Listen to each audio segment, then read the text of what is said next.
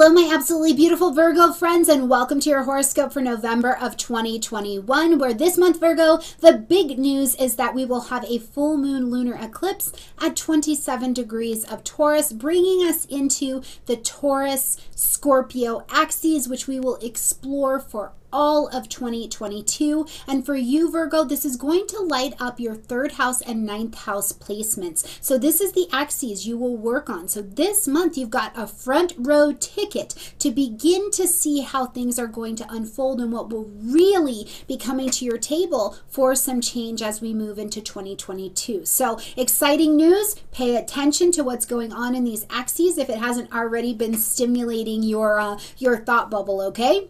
All right, Virgo, let's get in here and see what's going on this month. So, right at the beginning of the month, your ruling planet Mercury is coming all the way out of its retrograde cycle, which means that it's leaving post retrograde shadow here on the second. So, what that means for us that we can really be paying attention to, Virgo, is that because it lights up your second house space, now there's no holdup in the conversations, the decisions you need to make in this second house zone. So, around money, around finance, maybe even some possessions that you have. You know, during the Mercury retrograde, what came up for you around your your relationships, um, money things in your relationships, relationships that have value or don't have value to you anymore. What presented itself during the Mercury retrograde that you needed to either find some peace do some healing and surrendering with, or just make some decisions about going forward. Now you're full steam ahead to be able to make those decisions, okay?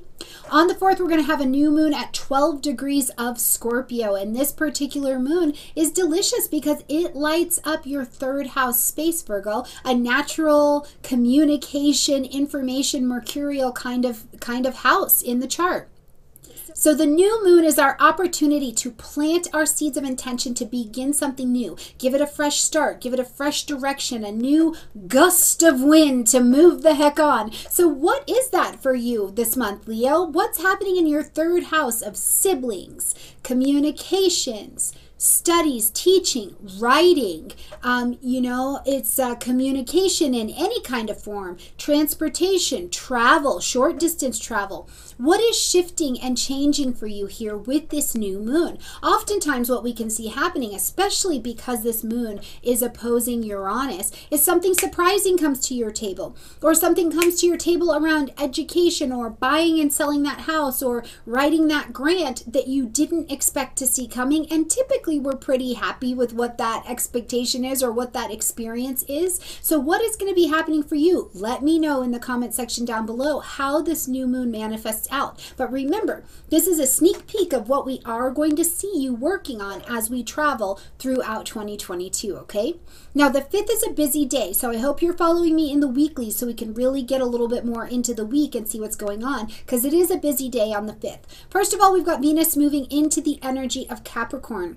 Virgo, for you, this is going to light up your fifth house space of children, self expression, pleasure, romance, risk taking, uh, sports also happen here as well. So if that is what falls into your life, we'll definitely see that in the fifth house. Now, as Venus moves into the energy of Capricorn, Venus is a magnetizer. So it's trying to bring information, trying to bring a harmony, bring a joy, bring a balance, bring a beauty to this particular area. So in the energy of Capricorn, you're quite serious about what brings you joy. You're quite serious about what allows you to express express, but also to achieve. If you're dating or you're in a relationship, as this energy is happening for you, you might be like, is this relationship allowing me to achieve joy? Am I bringing joy into someone else's life? I also like that Venus here in Capricorn, in terms of our children, we can see them taking milestones and stepping into a, a maturity that asks them to really get serious, get get like mature, get down to business, right? With this Capricorn energy about what brings them joy and what they are taking on. So I look forward to seeing how this is actually manifesting in your life.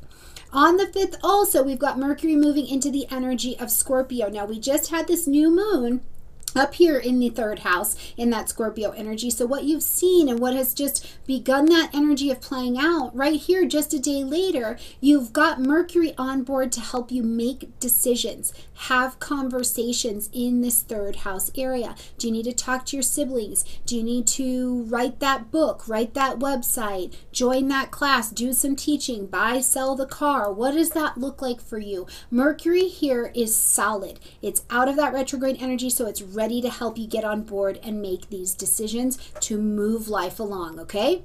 On the 17th, please take note Venus is going to move into the pre retrograde shadow time, which means it is slowing down at 11 degrees of Capricorn, and you want to know where that is at in your particular chart. So please click in the description box down below and come get a natal chart from me. It is detailed, you can see your degrees, it's really easy to identify, okay? But you want to know what is this slowdown bringing to your attention? This is the beauty of astrology. We can look now and see it in your personal chart, what you're going to work on during the Venus retrograde, because Venus retrograde will course shift some things. It was really valuable, it was really important. Um, there was money making opportunity, there was commitment there, and during the Venus retrograde, you find out that you've changed your mind or the other parties changed their mind. Whatever that looks like, at 11 degrees of Capricorn in the fifth house space, you're going to want to be paying attention to what is going on, what's piquing your attention, because you'll work on this from now all the way until March,